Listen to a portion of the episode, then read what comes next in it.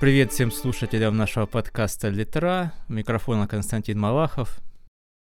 И Александр Колосовский. А в гостях у нас Евгения Королева, автор проекта «Автор Пиши, Пиши еще». Привет, Жень. Привет, привет, ребят. Как у тебя дела сегодня? Как неделя прошла? А, все, зам... все замечательно, неделя насыщенная, новый проект запустился, я прям на драйве. Угу. А слушай, расскажи вот, э, что, вот, что такое автор пиши еще для наших слушателей, может быть, некоторые не знают еще. Да, ну это сообщество ВКонтакте, где мы а, создали такую, а, мне хочется надеяться, дружественную атмосферу для людей, которые а, только начинают писать, а также для тех, у которых уже есть определенный опыт в писательстве. Там проходят всевозможные а, челленджи писательские, марафоны, конкурсы и так далее. Просто какие-то интересные новости из этой сферы обсуждаются. В общем, вот как-то так. Ну, то есть ты сама еще автор, да? У тебя есть какая-то книга вроде бы, насколько я помню. Да, конечно. У меня в издательстве выпущенная одна книга, это нонфикшн «Как пережить развод», да, название ее а, «Похорони своего бывшего» ни много ни мало. А, и сам издатом я выпускала книгу а, «Как писать нонфикшн» по материалам моего писательского марафона.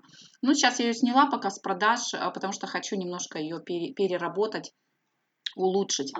А то есть э, у тебя люди учатся писать нон-фикшн или еще какие-то жанры есть? Просто я помню, я у тебя брал э, какой-то пакет, э, там рассказы, как правильно писать. Вот, и... Да, да, да, задания по художке там были, да, да, да, все верно. Ну, начинала я вообще с нонфикшн, да, то есть все началось а, вот с этого курса трехмесячного по написанию нонфикшн именно книги. Он и сейчас существует, постоянно как бы запускается новый поток. А, вот. Но потом, естественно, пришлось немножечко расширить а, вот этот вот ну, диапазон да, своих как бы а, того, что я даю людям, потому что есть запрос. Очень многие люди хотят писать художку, очень многие люди хотят а, ну, получать помощь именно в написании рассказов и повестей, там, разработки сюжетов, героев и так далее. Угу. А слушай, вот нонфикшн это же какой-то такой особый, наверное, жанр литературы. Просто я читал некоторые книги из этого жанра. Это вот э, про компанию, которая кроссовками, доставляя счастье, вот, Тони Шея. То есть у него там был даже сюжет такой какой-то. То есть ты читал как практически художественную книгу, просто она была от бизнесмена, который рассказывал, как они вот прошли путь от самого начала, когда они там делали рекламы э, в самом браузере и продали Microsoft. Ты до самого конца, когда они начали торговать уже кроссовками. Вот. Mm-hmm. То есть был сюжет, а некоторые, читая, некоторые я читал книжки из этого, из этого же самого нонфикшена, и там не было никакого сюжета. Получается, что нонфикшн, как вот он, как он продумывается, как пишется, есть какие-то особые у него? А, ну, смотрите, а нонфикшн, конечно же, он пишется по-разному, да. А, бывает, что это просто книга, как какое-то руководство к действию, да, какие-то там советы и так далее и тому подобное по определенной теме. А бывает, что пишут, э, есть такой жанр поджанр скорее, да, бизнес-роман, когда описывается именно история из жизни, да, какой-то реальный опыт, э, ну вот в частности, например, да, вот построение этой бизнес-компании, э, и описывается это в художественном стиле, да, то есть, ну вот все знают сторителлинг, э, вот примерно то же самое, только в большом э, объеме, да, то есть история рассказывается, реальная история, основанная на реальных событиях, там в общем-то, человек делится своим опытом, просто рассказывая то, как он через это прошел. Примерно так же написано а, вот Евросеть, который создавал Чичвартин, по-моему, вот его книжка также написана. То есть это просто вот как бы своя история, рассказанная от первого лица зачастую. А, моя история по, по, по поводу развода, конечно, да, безусловно, она, но она не написана вот в чисто хронологическом плане, то есть вот как, как, как сторителлинг, да, то есть случилось вот это, потом вот это, вот это, вот это. Немножечко по-другому я все-таки, я, я делюсь там своим собственным опытом, да, своими переживаниями в той же ситуации, но она более структурирована именно точки зрения подачи, ну вот для женщины, которая читает, да, то есть что ей нужно узнать и понять сначала, что потом и так далее. Вот, немножко по-другому. Я, кстати, видел там у вас авторы вот эти вот, которые пишут нонфикшн, они даже издали какие-то книги. А много ли авторов, э, которые начинают писать у вас там, я так понимаю, писательский марафон, в конце, в конце которого они ну, книгу имеют? Публикуют, да, публикуют. Да, они публикуют Много ли тех, кто начинает и заканчивает э, нонфикшн книгу? А, ну, конечно, в основном, в основном люди заканчивают. Я вам скажу процентов 70, да, то есть вот из потока людей, которые записываются на этот марафон, процентов 70 его финалят. А, причем где-то 50% они финалят его в срок, да, вот в эти три месяца укладываются. И еще процентов 20 людей, они вот э, в течение там последующих где-то двух-трех месяцев, они приходят и говорят, ура, ребята, я зафиналил, я наконец-то выложил книгу, все, а, доделал. Есть, конечно, процент людей, которые не дописывают, которые сливаются, тем более у нас марафон довольно с жесткими условиями, там есть дедлайны. А, если ты не выполняешь определенный объем работы, то ты вылетаешь с марафона. Вот. А, ну, сливаются в основном а, люди молчуны, те, которые не просят помощи, те, которые стоят в стороне. А, они сначала думают, видимо, что они все сами могут, да все сами знают, а потом вот как-то вот им сложно пере, переступить через себя и попросить о помощи какой-то. Вот, вот такие вот молчуны чаще всего молча как раз и уходят с марафона. Это как на, ну, как на Райма, да, вот эти вот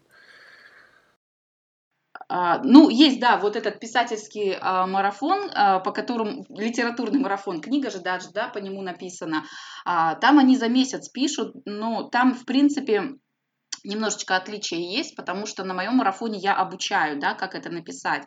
А вот этот вот проект NaNoWriMo, он э, просто люди, ну это как флешмоб такой, когда люди со всего мира с 1 ноября садятся и пишут роман за месяц. То есть а, есть какое-то взаимодействие там где-то в интернете, они между собой там тусят и общаются тоже. Вот. Кто-то пишет в одиночку, просто зная, что вот сейчас все люди пишут, и ему этого достаточно. Вот. А у нас на марафоне, конечно, есть, ну, большая а, помощь в том плане, что я прям практически за руку их веду. Угу. А вы пытались проследить вот вот этот, что дальше с этими людьми? Пишут ли они дальше или уже не пишут, или это единственная книга, которую они написали, больше не хотят? А по-разному бывает. А, знаете, э, кто-то написал одну книгу и как бы понял, что ему это вообще не интересно больше. То есть они писать не хотят и не будут. А кто-то приходит за второй и за третьей книгой на следующие потоки. Есть такие. Вот. Как правило, очень интересно бывает а, люди, которые из каких-то небольших городов, когда у них в городе узнают о том, что они написали книгу, они просто становятся звездой там буквально местного масштаба, их везде на телевидении, там в библиотеке, куда-то туда-сюда. Вот. И им этого, зачастую им этого бывает достаточно. То есть они как бы уже считают, ну как бы, я уже в своей жизни что-то сделал, да, можно после этого уже спокойненько а, не, не, вот этим достигаторством не заниматься больше. Это у нас в гостях был недавно Тим Скоренко, он писатель не фантаст и певец не певец, ну, он так себе называет, говорит, я просто писатель и когда-то бренчал на гитаре. Так вот он, мы его спросили, а, какой ты дашь совет начинающим писателям, и он сказал, что не пишите – он говорит, моя миссия, моя миссия такая, э, не, не дал писать, ну вот, говорил писать, спас мир. Вот типа так вот, у вас какая к этому, ну какое к этому отношение? А, ну, да, я понимаю, в принципе, да, по, почему это вообще звучит такой, а, ну, такой вопрос, а, потому что сейчас очень много людей, которые думают, что они ну, писатели, а, они хотят публиковаться, и а, платформы самоиздаты дают сейчас такую возможность, да, то есть огромный выбор, и ты, в принципе, там какая-то минимальная модерация существует, то есть, в принципе, любой а, кто э, способен более-менее связанный текст составить, скажем так, да, я даже не буду писать, э, употреблять слово написать, он может выложить свою книгу. Это на самом деле так. А, то есть уровень а, книг готовых, которые продаются сегодня на Литресе и на Ридеро, он очень-очень разный. А, из-за этого конечно же, сложно а, найти стоящую книгу, да, стоящих авторов. А, но а, вот ставить какой-то искусственный запрет, что, ну, знаете, спасти мир, да, от таких писателей, которые как бы не очень писатели на самом деле, я бы все-таки не стала этого делать. Я считаю, что естественный отбор сделает свое дело, и люди, которые ну, которые написали так себе книгу, скажем так, а, читатель, покупатель а, сделает свой выбор. Это просто естественным путем а, происходит этот отбор. И плохие книги, они так и остаются где-то там на дне Литреса и Ридеро, их никто не читает, никто не покупает. И вот в Литресе, например, там же сейчас существует вот эта вот, ну, главная страница, она как, как умная лента ВКонтакте. То есть туда выходят книги, которые востребованы и которые соответствуют интересам данного читателя, который зашел. Да? То есть я зайду на Литрес, мне покажут одни книжки, вы зайдете, а вам покажут другие. Поэтому э, не стала бы я вот э, заниматься вот этим отбором, да, э, и говорить, что там кто плохо пишет, тому писать не надо. Э, мы не знаем на самом деле, э, что может родиться да, из э, начинающего какого-то автора. У меня просто есть примеры, когда человек, например, там два года назад пришел в наш а, паблик, да, в нашу группу «Автор, пиши еще», начал писать какие, ну вот участвовать в бесплатных челленджах, когда там выдается задание, там тема каждый день, и они там у себя на страничках пишут и ссылки, значит, скидывают, ну, чтобы другие читатели оценили другие участники. Вот. И когда проходит определенное время, я вижу, реально человек растет. А, и вот одна такая девочка пришла, она вначале, она была с очень сырыми текстами. А, когда мы сейчас готовили осенний сборник а, и летний писательский челлендж, да, она показала такие работы, что я просто ее взяла на марафон бесплатно, да, на марафон по написанию нонфикшн книги, потому что я вижу, что уровень невероятно вырос, и у нее есть определенный, а, ну, какой-то, не знаю, не то чтобы стиль, она из любой темы а, может а, вот как-то необычно ее подать, да, какую-то вот прям ну, какой-то новаторский подход у нее ко всему. И это было совершенно незаметно в самом начале. Поэтому э, судить вот так вот, что кто-то пишет не очень, да, называть людей графоманами и говорить, что мы спасем мир, если мы не дадим им писать, я думаю, это не очень правильно. Ну, просто на самом деле очень сложно среди всего этого найти, как вы говорите, очень много большой доступ, очень много людей пишут, и среди всего этого просто невозможно практически найти хорошую. Вот умная лента ВКонтакте должна из чего-то выбирать, а когда там куча-куча-куча-куча книг, и непонятно какого они там содержания, то среди них найти что-то хорошее очень сложно. Поэтому авторы еще сами по себе пытаются себя продвинуть. Вот мы задавали, не помню, Скоренко или Чекмаеву вопрос, типа, бездарности прорвутся сами, талантам надо помогать. Вот вы, наверное, именно этим занимаетесь, помогаете талантам, да? А, ну, хотелось бы думать, да, что это именно так. На самом деле писатели сегодня подкаст, не помню, то ли для своей группы, то ли уже записывала, только, то ли еще планировала, а, но как раз собирала материал, мысли в кучу собирала о том, что писатель сегодня, к сожалению, не может только писать. Он должен быть и маркетологом, и СММщиком, и все вот это вот а, прочее, да, потому что если раньше а, издатель все это делал, да, но при этом была маленькая конкуренция, авторов было меньше, книг выпускалось намного меньше, а, то сейчас вот в этом как раз море конкуренции, да, чтобы а, тебя заметили среди а, кучи, в том числе и бездарных авторов, нужно, конечно же, нужно заниматься пиаром. Без этого, к сожалению, никуда. И сегодня автор сам себя должен пиарить, продвижением своим должен заниматься сам, потому что даже издательство делать этого не будет. Даже если оно напечатало вашу книгу, если вы не какая-нибудь звезда, они не будут вкладываться в пиар вашей книги. А, они ее просто вот минимальный тираж напечатали, разослали по сетевым магазинам. Все, на этом все закончится. Если вы не будете этим заниматься, этим не будет заниматься никто. А, к сожалению, это так. С другой стороны, это вот такой вот бизнес одного человека получается. Да? Есть такая книга, и писатель как раз сегодня с помощью вот этой платформы, да, вот этих Litres, Ридеро и прочего, он, по сути, может выстраивать а, собственный бизнес, в котором а, посредников будет минимум. А, и до читателя ему будет гораздо проще достучаться, проще, быстрее, и он будет получать большую скажем так, долю а, заработка, долю прибыли, вернее, неправильно сказала, а, чем а, при сотрудничестве с издательством. То есть здесь есть и плюсы, и минусы в этой, в этой ситуации. Там Литрес Литрес, насколько я знаю, забирает себе, по-моему, 70, 70, да, да процентов? Ну, Саша, там, по-моему, если ты в бумаге будешь публиковаться, там, по-моему, вообще 90 забирают или что-то такое.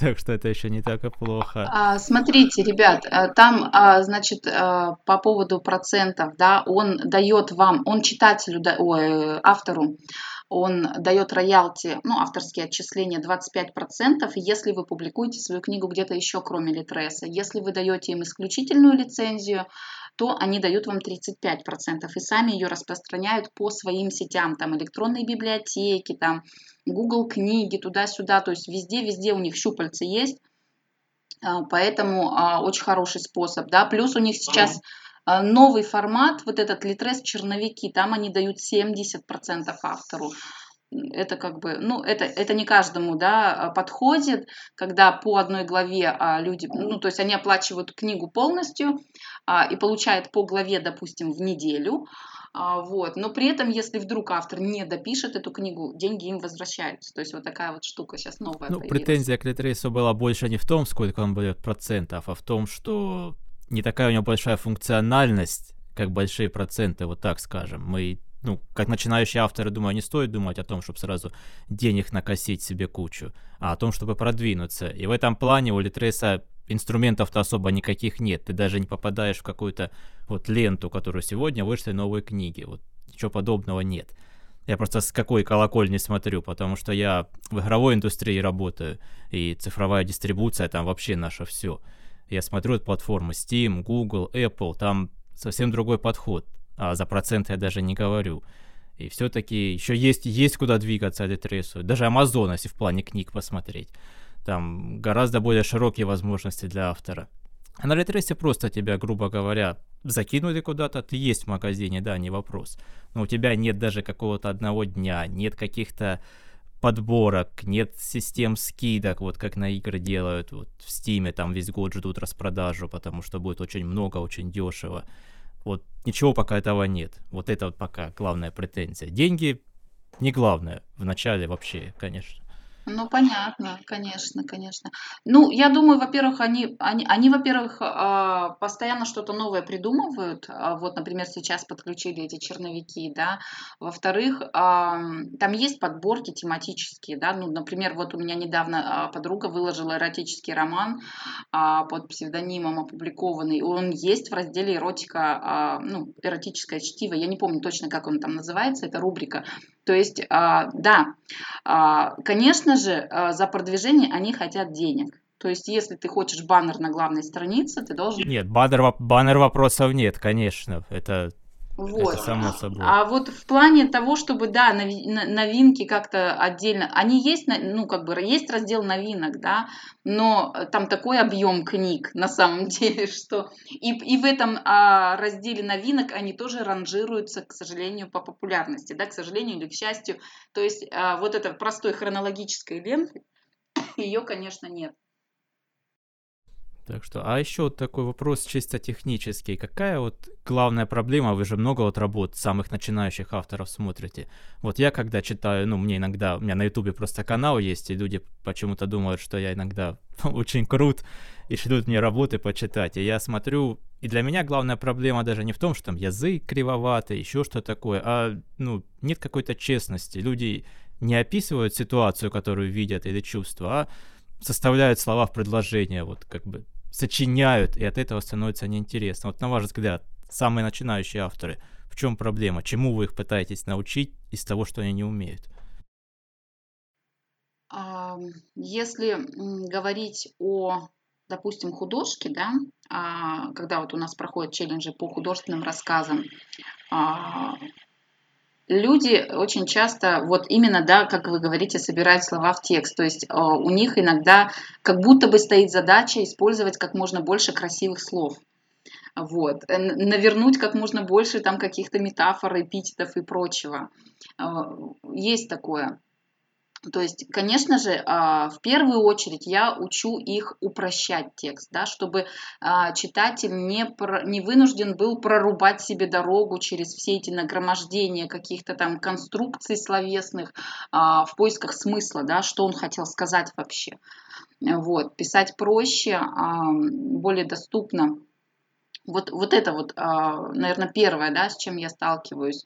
Ну и дальше уже конечно, конечно же, хочется, чтобы текст был грамотным, да, это тоже у многих страдает, но здесь я всегда делаю скидку на то, что я, я всегда говорю, когда мы пишем книгу, да, мы рассчитываем на то, что с ней поработает корректор. Но если мы а, выступаем как блогер, да, какие-то публикации в сети, все-таки нужно, конечно же, а, свою грамотность повышать. Этого многим не хватает. Хотя я никогда не делаю замечаний по ошибкам, да, в комментариях. Знаете, вот в соцсетях есть такие люди, которые а, никогда не, за, ну, не, не прокомментируют тему а, какой-либо публикации, но вот если они вдруг там нашли какую-то неправильную букву или неправильно поставленную запятую, они об этом обязательно напишут. Вот. Естественно, мне такие вещи тоже не по душе, а, но все-таки а, я бы советовала людям, которые действительно собираются а, писательство сделать ну, важной частью своей жизни и грамотностью заняться тоже. Это можно сделать даже бесплатно, да, куча уроков на ютубе, подни, поднимите э, старые учебники, какие-то просто правила обновите в своей голове. Э, это несложно на самом деле для взрослого человека, это не требует каких-то огромных инвестиций. А как вы думаете, вообще вообще языку вот стоит все-таки немного меняться? Ведь если посмотреть, допустим, того же Достоевского, конец 19 века, ведь он же был другой, например, можно было сказать, он поехал не на работу, а совсем даже домой. И это была вполне нормальная конструкция, четкая, понятная. Сейчас, так напишешь, скажут, что ты безграмотный. Может, и уже и современные какие-то нормы стоит разрешать как-то мягче быть, а не то, что там написал, кивать головой, и все и тебя сразу зарубили? А, я вообще за то, что язык наш меня, может меняться, да, и должен. Я спокойно совершенно использую какие-то иностранные слова. Я думаю, вы уже это заметили, да, челленджи там, э, у нас марафон даже писательский называется Mission Non-Fiction, да. А, то есть вот какие-то, сейчас не вспомню примеры, да, но какие-то слова, которые новые, да, неологизмы, э, в том числе они зачастую использованы ну, заимствованы из иностранного, из английского языка в основном. А, вот. Я, я совершенно спокойно к этому отношусь. А, мне кажется, это просто отражение нашего времени. И люди, которые ну, за то, чтобы а, оставить русский язык чистым, я как-то писала тоже пост на эту тему, меня упрекнули в, в использовании использовании может быть, даже слово челлендж, я уже даже не помню, из-за какого слова была дискуссия. А, вот. Я написала, что если мы а, оставим в русском языке только русские слова исконно, то, возможно, останется одно только слово из трех букв, и то не точно. Вот. Поэтому, нет, я, я считаю, что а, язык развиваться должен, он должен меняться, и в том числе, как, конечно же, сами тексты, да, не только как, ну, определенные слова, но и сами тексты. Действительно, я согласна, согласна, что ну, вот литературу там, 19 допустим, века современному человеку э, читать очень тяжело и трудно. Не потому, что современный человек такой глупый, и он дурак, и он не начитанный и так далее. Нет, а потому что действительно мир поменялся. Мы в другом формате живем совершенно. И если сегодня писать как Достоевский, а, то я боюсь, что читателей у вас не будет. К сожалению или к счастью, но это так. Ну да, так-то. Ну, я, кстати, тоже участвую, пока, пока что нет, сейчас завязал, но я участвовал вот в конкурсе «Пиши за гроши» два раза. И там в чатике есть тоже такой доброжелательный весь, такой весь из себя хороший, там люди пишут, э, друг друга мотивируют, и когда заканчивается сам марафон, так скажем, люди не критикуют друг друга, в общем-то, так, как нужно бы критиковать, если хочешь, чтобы ну, писатель вырос. И когда мы с, Чекма, на эту тему разговаривали, он сказал, что такие чаты в таких конкурсах – это братская могила. Писатель, чтобы рос, нужно ему указывать на его ошибки, чтобы он в будущем не допускал. Вот у вас э, на вашем марафоне, как, каким образом происходит все это? А, вы знаете, я вообще, а, наверное, согласна да, с этим человеком, а, который это сказал, потому что я своим всегда говорю, да, вот, ну, не тем, кто просто тусит в паблике, да, и, устра... и участвует в бесплатных челленджах, а кто приходит учиться у меня, я им говорю, что писательские челленджи, по, по сути, это путь в никуда, да, ну, потому что а, фишка в чем? Вы весело потусили, вы все друг друга похвалили, полайкали, покомментировали, да, но выросли ли вы после этого? Очень сомнительно, на самом деле. И поэтому, конечно же, а, нужно получать именно вот в том числе и критику, да, разборы текстов. То есть а, искать возможность идти туда, где твой а, текст, а, ну как это, вскрытие проведут, да, расчленят, проанализируют а, и скажут тебе, что вот у тебя вот здесь вот так, вот здесь неправильно, вот здесь нужно вот так и вот так. Поэтому Понимаете, мне кажется, это два разных процесса, да, вот эти всякие челленджи писательские, они скорее для а, для потусить, для расширения кругозора, для поиска а, единомышленников и так далее. Но это, конечно же, не обучение, это, конечно же, не а, оттачивание там, писательского пера и так далее. А, вот, это немножечко для другого. А, и надо это понимать. А, особенно, когда люди сейчас, знаете, вот эти лайк-чаты там и прочее, вот они сидят, они ну, тоже все вместе пишут, все друг друга лайкают, а потом, у нас был такой случай просто, а потом одна женщина выложила свой текст, который был замечательно отлайкан коллегами ее по проекту, она выложила куда-то в крупный паблик, да, там типа хорошие истории или топовое чтиво, что-то в этом роде. И там другие читатели – нещадно этот текст раскритиковали.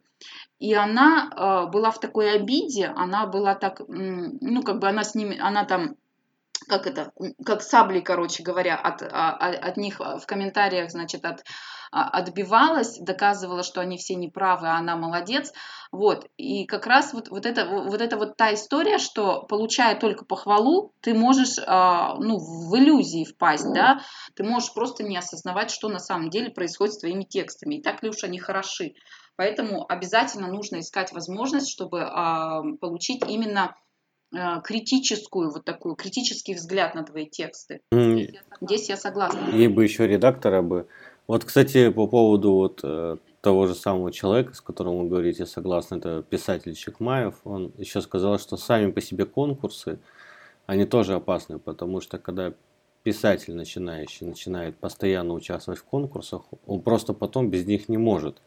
И даже когда, ну, он, у него есть журнал фантастических рассказов, куда он собирает рассказы, ну и публикует, соответственно. Говорит, я иногда пишу некоторым своим коллегам, говорю, вот не хочешь написать рассказ, он говорит, вот сейчас я допишу рассказ на конкурс, сниму, ну, сдам его, сниму, подредактирую, отправлю тебе, типа, в журнал посмотришь. То есть люди не могут без, этого, без этих дедлайнов. Я, кстати, недавно заметил, там одна девочка пошла на шестой, по-моему, круг, сейчас там «Пиши за гроши 6» идет, я уже сам самостоятельно начал писать рассказы, и вот я нее спрашиваю, а ты зачем туда добавилась?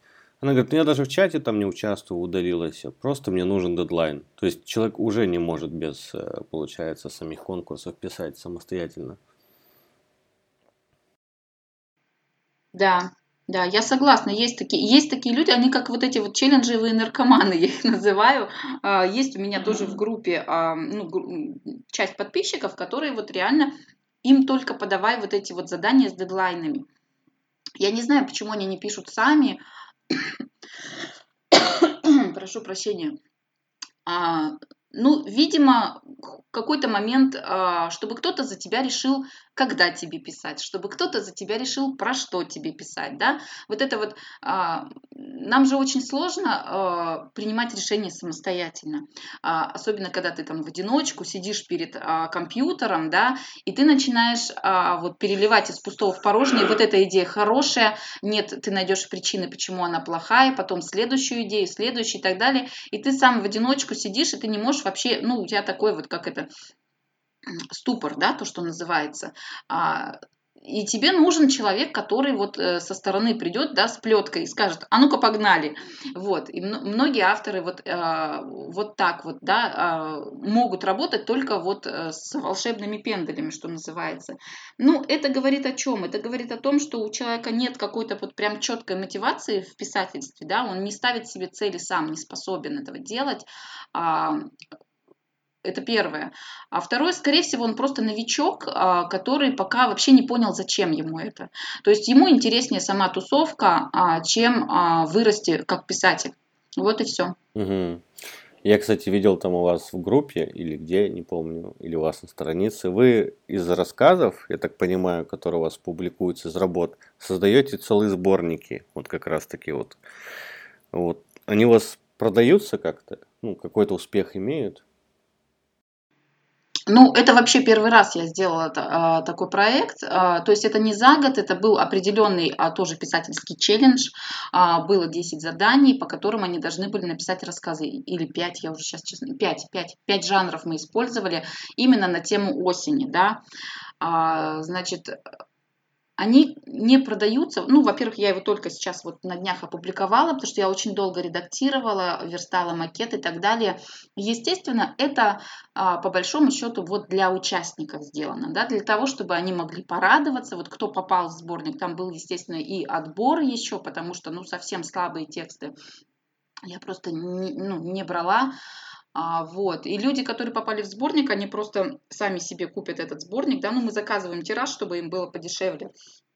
Вот, поставят на полочку, подарят друзьям, знакомым, не знаю, может быть, в городскую библиотеку свою отнесут, заявится, что вот они там написали и попали в сборник. Вот и все. Это просто для их, а, так скажем, чтобы они могли порадовать свое ЧСВ. И они все это прекрасно знают, как бы, то есть, ну, лю- людей это устраивает, и им это интересно, им этого достаточно. Я помню как-то давно очень, когда я еще писал стихи, у меня была рок-группа, мне было, не знаю, ну, 23, может быть, может быть, 22 года. Я там с одной девочкой встретился, которая писала небольшую прозу, очень любила Пелевина. И она говорит, вот тут есть у нас журнал «Урал», давай туда сгоняем, может быть, нас там напечатают. Ну, я собрал все свои вот эти вот стихи 22-летнего ребенка. Она тоже взяла свои рассказы, мы пошли туда, пришли. Я не помню, как там все выглядело, что-то какие-то коридоры, этажи. В общем, она вышла что-то такая недовольная, говорит, вот теперь тебе можно идти. Захожу, там вот какой-то дядечка сидит такой, а, ну, такой уже скоро ему на пенсию.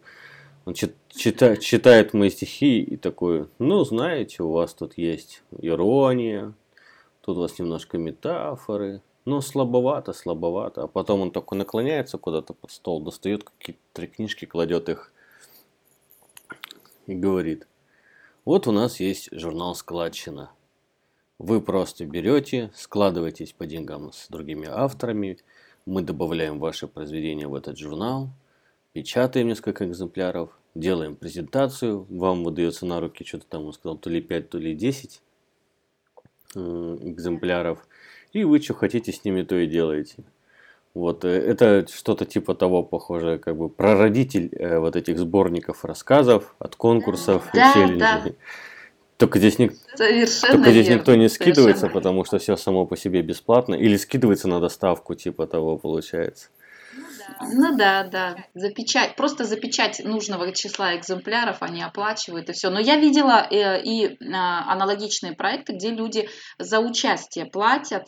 А, ну, то есть они изначально платят деньги, пишут какой-то рассказ там на какую-то тематику, да, и, в общем-то, сдают его, и точно так же выпускается сборник и так далее. То есть а, где-то есть еще и с платным участием тоже такие варианты. Это распространено сейчас. Это именно возможность для тех, кто, а, ну, кто, скажем так, вот как раз э, по челленджам, да, кому нужна больше тусовка, и вот этого небольшого бумажного доказательства того, что они что-то написали, да, и их напечатали, им достаточно. У кого нет каких-то э, таких вот писательских амбиций, э, чтобы добиться чего-то большего. Костя, что у тебя там есть, какие вопросы? Ну, можно задать вопрос аж твой, вот был интересный, по-моему, с одним из прошлых гостей. Какая, вот когда вы сами пишете, какая вам нужна для этого энергетика. То есть кто-то любит запереться в комнатке, там, уставленной книгами, сидеть, писать, писать. Кто-то там на скамейке в общественном парке. Как вот вам нравится? А, ну, так как я многодетная мама, у меня четверо детей, а, у меня все очень просто. Когда никого нет дома, я уже могу писать. Вот и все. Это у нас Скоренко у нас рассказывал, что самые крутые вещи у автора получается, когда он пишет в туалете в коммуналке когда, когда ему все везде мешает, условия невыносимые, тогда получаются бомбические вещи. Это он прям нам так рассказывал. Но он выводил, он выводил из того, что пока автор еще начинающий, у него нет возможности, вот как красиво рисует, там уехать в домик, сесть в кабинет, оббитый деревом, и сидеть там с сигаретой в зубах размышлять. И на самом деле он бегает там между основной работой, семьей, и где-то там в перерывах вот это вот строчит. Да на, на самом деле это, это, это ситуация, вот это, знаете, картинка из учебника литературы, как Пушкин сидит и смотрит в окно с пером, да, ну или вот как сигареты в зубах, как вы сказали. Это такая, м- м- как, э, господи, как называется это, то, что никогда нельзя найти Эльдорадо или что-что. Ну, короче говоря, этого не бывает на самом деле, потому что э, если, например, вдруг у вас случился вот этот вот писательский отпуск, да, э, когда у вас есть куча времени и вы можете только писать, а 90% а, что вы ничего писать не будете. Вот в том-то и дело. Ну да, надо приучать себя просто писать каждый день. Вот я сажусь просто каждый день. Мне вот неохота писать, допустим. Я, или я такой сижу, думаю, блин, я там застрял. Как же продолжить, не знаю. Но я просто сажусь, открываю ноутбук, читаю там конец того, что я написал, что-то думаю, начинаю, удаляю, начинаю, удаляю, потом оно само так пошел. Вчера вот я сел, 4500 тысяч знаков написал. Для меня это вообще рекорд. То есть я обычно пишу 2000 знаков, 2, ой, 1800, вот так вот. А вчера прям 4500, бах, я аж сам удивился. Ну, это, это вообще э, такая штука, я, я всегда... У нас вот на писательском марафоне, где мы за три месяца пишем книгу, как раз норма дневная 2000 знаков в день, да, ну, то есть 6 э, дней в неделю я рекомендую авторам работать, один день делать выходной. И вот когда они садятся а, вот эти 2000 знаков писать, как правило, а, вот начинает включаться мозг, да, вот эта вот а, моторика работает, да, мы же пальцами набиваем текст, и как-то все это запускается процесс, и, как правило, на 2000 а, человек не останавливается. То есть включается вот это состояние потока, и дальше ты уже шпаришь пока, как это, от забора и до, и до обеда, или от обеда, или до, до забора. Короче говоря, пока не упадешь или пока какие-то внешние обстоятельства тебя не выдернут из-за компьютера.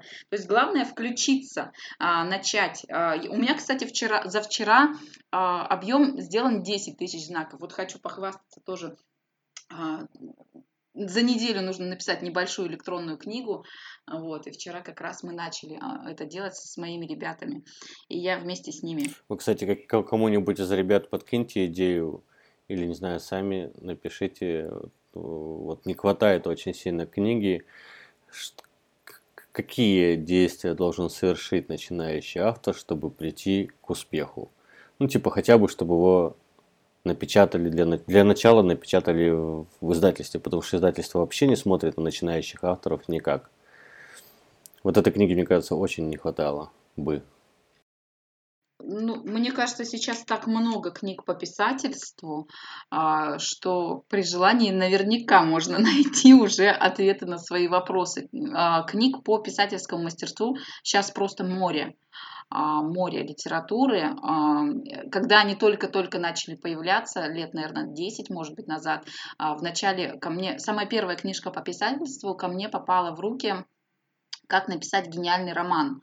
А, вот, а, чертовски хорошая книга, он чертовски хороший роман, да, в оригинале а, звучит ну, название. И, с тех, и вот я тогда начала покупать все книжки по вот этому, по писательскому мастерству. Потом появился Стивен Кинг, потом а, появилось продолжение «Как написать гениальный роман 2», «Как написать гениальный детектив», потом появилась книга Эльвиры Борякиной «Справочник писателя», а, потом еще, еще вот книга «Литературный марафон». Сейчас не перечислишь, ребят, а, я думаю, что что названий уже за сотню перевалило точно, вот изданных только на русском языке, ну, в смысле, переводных в том числе. Вот, а за рубежом наверняка их еще намного больше, поэтому найти а, знания сейчас не проблема. Сейчас большая проблема внедрить это в жизнь. То есть вот как раз каждый день садиться и делать что-то. Нет, так я имею в виду не как писать, а как именно с точки зрения маркетинга. Как правильно вести свою группу, как привлекать там новых читателей. И, и тогда, и чтобы, и чтобы, и чтобы это, и чтобы это тебя привело к успеху. Ну, это тоже, Саш, такая, знаешь, очень широкая отдельная тема, не только для ну, писательства. Какой-нибудь сторителлинг, чтобы было. Типа, вот, как, знаешь, «Доставляя счастье» самая лучшая моя нонфикшн книга, самая любимая. Она у меня даже в любимых книгах вообще значится, потому что очень круто написана история, очень интересно, захватывающая, прям про бизнес. Не, ну, Саш, например, такая же, такая же книжка, интересно, я могу сказать, вот биография Шварценеггера. Ну, мало того, что просто у человека жизнь супер насыщенная, видно, еще редакторы помогли это все правильно оформить. Она тоже читается как очень интересный роман. Вот точно, вот точно такой же книги не хватает, чтобы было понятно, что ты должен сделать примерно. А то ты заводишь группу. Я смотрю, у очень многих начинающих писателей, вот я вот участвую, пиши за, участвовал, пиши за гроши, и многие у меня друзья оттуда. Ну, как друзья, друзья по писательству, так скажем. Собратья со сестры по перу, как говорит Щеглова. И вот э, они мне там группы свои приглашают, я захожу там, 20 человек, 30 человек, а многие очень давно уже эту группу завели и никак не могут себя никак раскрутить. Говорят, что ВКонтакте как-то вот, э, вот эти вот все, это же получается контент-то уникальный, то, что они пишут, все вот эти рассказы, э, то есть он должен как бы поднимать группу, но этого не происходит, получается, что чего-то не хватает. Вот, и, и не только вот ВКонтакте, еще где-то, ну, чтобы ты постепенно постепенно наращивал аудиторию. Вот такой вот книжки не хватает. Чтобы потом за тебя уже пришло издательство, сказало, мы без тебя не можем.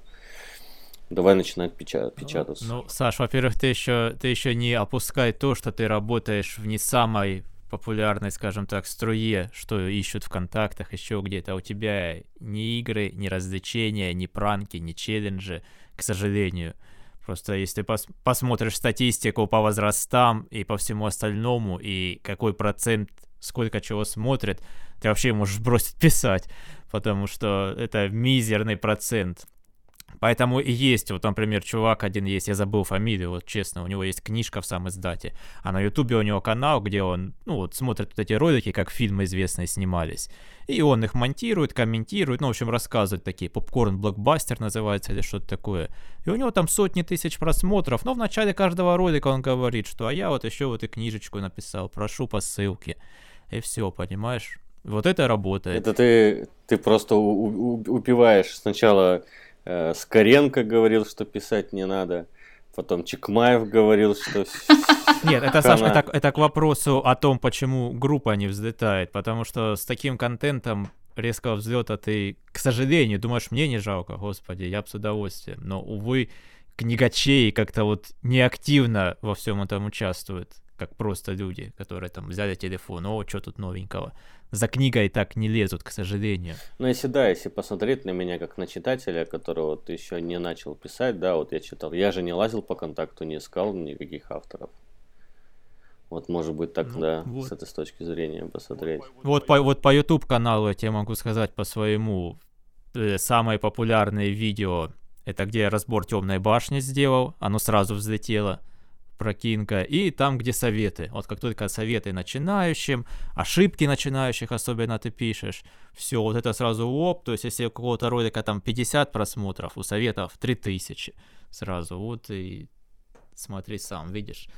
Вот в том-то и дело, что пиар, а, да, продвижение а, нужно начинать с того, что нужно, нужно вашей аудитории целевой, да, соответственно, если они хотят советы и ошибки, а, то и понимаем мы, да, что им нужно давать. И, в то же, и то же самое с блогом писателя. Нужно сначала определиться, для кого вы писатель, кто, ваш, кто вас будет читать, какой продукт текстовый, да, вы будете им предоставлять. С этого все и начинается. Все то же самое, ребят, как в обычном бизнесе. Поэтому э, книгу, конечно, такую, может быть, когда-нибудь, допустим, может быть, даже я напишу, но я пока не могу этого сделать, потому что у меня нет каких-то я сама еще не достигла каких-то вершин, знаете, чтобы, а, чтобы вот так с высоты а, в позе гуру там вещать, да, что вам нужно сделать то-то и то-то. Но тем не менее какие-то а, определенные успехи есть, да, и в группу сейчас стали, я, я группу вообще не рекламирую, а, и туда приходят люди вот просто по сарафанному радио, и меня это очень сильно радует, потому что поток а, может быть небольшой, вот это ручеечек, да, он пока что, пока что это ручеечек, но группа постоянно растет, причем без всяких накруток, да, и там реально вот эти вот 2000 человек, которые у меня в этой группе, они а, реально, это, это целевая аудитория, это те, кто хочет, а, допустим, писать, а, узнавать что-то новое, писательство и так далее, то есть, во-первых, во-первых, это все всегда занимает время. Не бывает так, что вы только вы, выложили там вы 10 постов, и вдруг у вас стало там 10 тысяч подписчиков. Так тоже не бывает.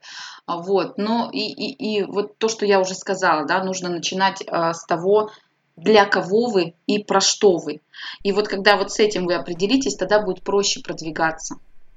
Еще такое вот замечал я такую вещь интересную, ну не сочтите за сексизм, но вот э, многие книга-блогеры на Ютубе, у которых много подписчиков, это девушки, и комментируют их тоже женский пол. И то есть у них такое вот уютное женское сообщество. Почему? Что женщины как-то вот легче вливаются в такое свое, скажем, создают такую свою эту группку милую, уютную и любят своего блогера.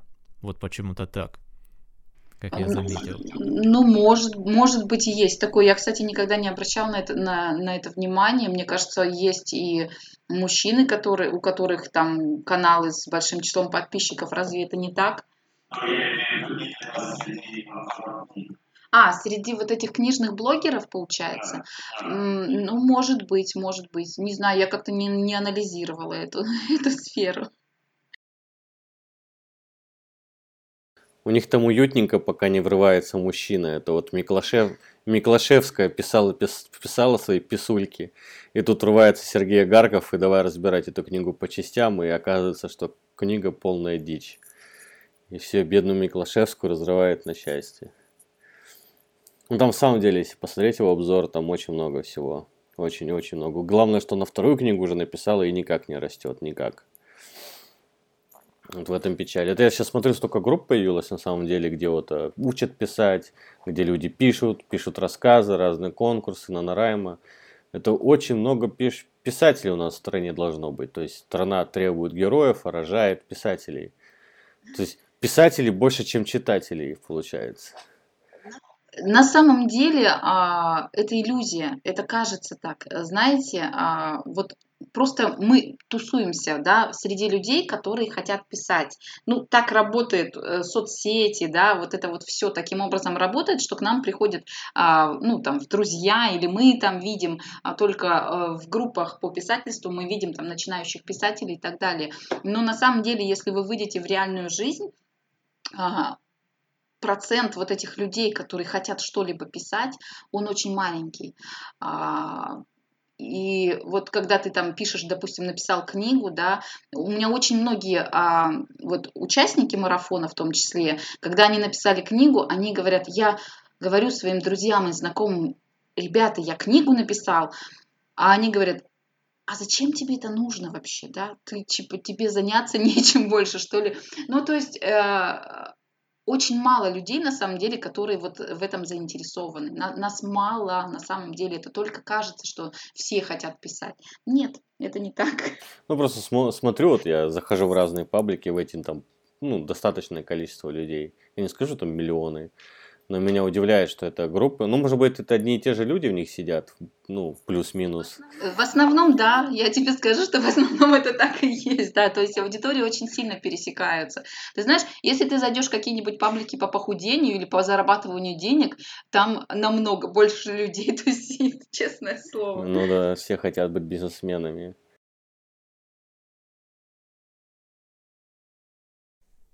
Не, говорю, наверное, вопрос будешь свой а, задавать. У нас вопрос в конце задается. Самый главный. Ну, ты девочка. У нас, кстати, первая девочка в нашем подкасте. У нас были мужчины, мужчины, мужчины. Это нас, нас можно поздравить с почином. Поздравляю. Такой вопрос. Ну, наверное, сразу уже понятно, что какой он будет, но я все-таки его задам. Любишь ли ты готовить? И что самое сложное было в приготовлении? Готовить какой неожиданный вопрос. Не, ребят, я готовить терпеть не могу вообще. Это э, такая, это яблоко раздора в, на, в нашей супружеской паре. Я терпеть не могу готовить вообще. Но я умею это делать. А, то есть у меня есть какие-то коронные блюда, которые вот я научилась. Прям вот прям. Э, самое сложное это солянка. Вот это вот, знаете, такой суп офигенный, который с лимончиком, с маслинами, там вот это вот все. То есть его там часа три надо с ним, короче, э, на кухне провести, чтобы все это там в, нуж, в нужном порядке, в нужной кондиции э, довести до финала, да, до готовки. Но для меня готовка это ну, необходимость, да, такая просто необходимость. Вот, то есть я стараюсь делать все по минимуму, да, чтобы как можно меньше времени на этом уделить. К сожалению, это так, может быть, я кого-то разочарую, но у меня вообще, мне кажется, это вообще суровая такая жизненная несправедливость, когда ты вчера приготовил, а сегодня тебе снова надо что-то готовить. Это прям вообще, не знаю, я не понимаю, почему, почему жизнь так жестока. Такой несправедливостью встретил, встретился на Новый год, когда вторая жена моего отца позвала меня на кухню помогать ей готовить. И мы готовили до 10, по-моему, вечера. Пришли гости, сожрали все за ночь. Я думаю, мы сидели, готовили на этой кухне целые сутки, и вы все сожрали, как помогли. Да, да, да. да. да за, ночь это, за ночь это еще ничего, Саша, если делаешь какой-нибудь особенно десерт, там, торт или что-то, ты там стоишь, у тебя там 20 компонентов, 10 процессов, ты все это сделал, налил чаю, позвал, съели все. Ура. Да, вот, поэтому э, это такой вот странный процесс, который, а, ну, хороший результат это когда ничего не осталось, да, ну как бы противоположно, например, с тем же писательством, когда ты что-то пытаешься создать, а тут ты создаешь, если ты создал и это никто не съел, это, это понятно, что это провал, да, вот, а если все съели, то тоже как бы обидно, что надо начинать все сначала. Это серию заводить или как это называется, цикл? Ну все тогда, вот такой у нас сегодня был подкаст. Женский отчасти, впервые он 15 тем более еще у нас юбилейный, я только заметил. Так что, надеюсь, вам будет интересно. Заходите в группу к нам, заходите в группу к нашей гости. Пишите, но только если действительно этого хотите. Пока-пока. Пока. Пока-пока.